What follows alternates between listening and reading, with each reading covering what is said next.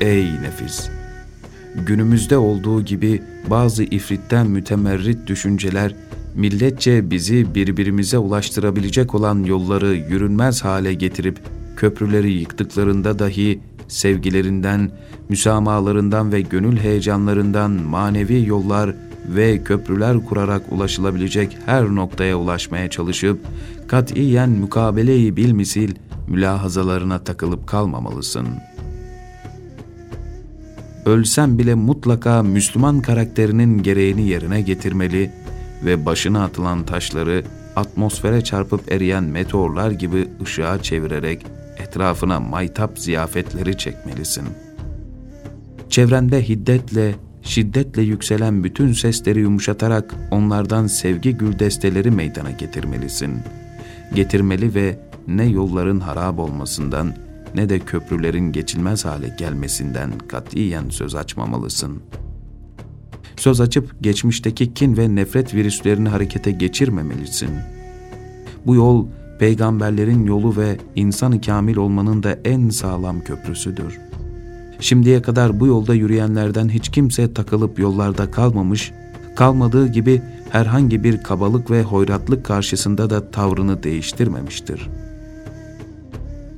Aslında eğer bir insan insanlığının şuurundaysa ne kinler, nefretler, kabalar ne de değişik türden hamlıklar onun düşünce istikametine ve tavırlarına tesir edemez, etmemelidir de. Gerçi bir kısım toslamalar karşısında yol ve yön değiştiren Müslümanlar da vardır ama bunlar duygu ve düşünceleri itibarıyla henüz dalgaları dinmemiş ve oturaklaşamamış ham ruhlardır. Ben böyle hazımsız ruhların başkalarına bir şey verebileceğini zannetmiyorum.'' Böylelerinin değişik türden hadiseler karşısında tavırları hep karşılık verme ve tokmak yemiş davul gibi gürültü çıkarma şeklinde ola gelmiştir ki, günümüzde insanlar arasında çokça yaşanan hırgürün en önemli bir sebebi de bu olsa gerek. Maneviyat, tevazu, hazm, olgunlaşmış, oturaklaşmış insanların daimi halidir. Şartlar ne olursa olsun böyleleri her zaman gökler gibi derin, deryalar gibi engin, dağlar gibi mehip ve sağlam, toprak gibi mütevazidirler. Ne çevrelerinde olup biten şeylerden müteessir olur, ne değişik ihtilatlarla bulanır, ne de fırtınalara boyun eğer, aksine toprak gibi yüz yere sürer, her şeye ve herkese dayelik yaparlar. Onlar potalarda eriyip kaynayan özünü bulmuş altın gibidirler.''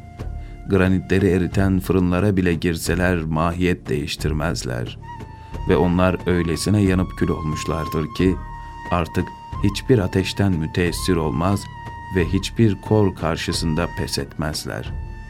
Zaten külü yeniden yakmayı ve som altını potalara koyup eritmeyi de kimse düşünmez.''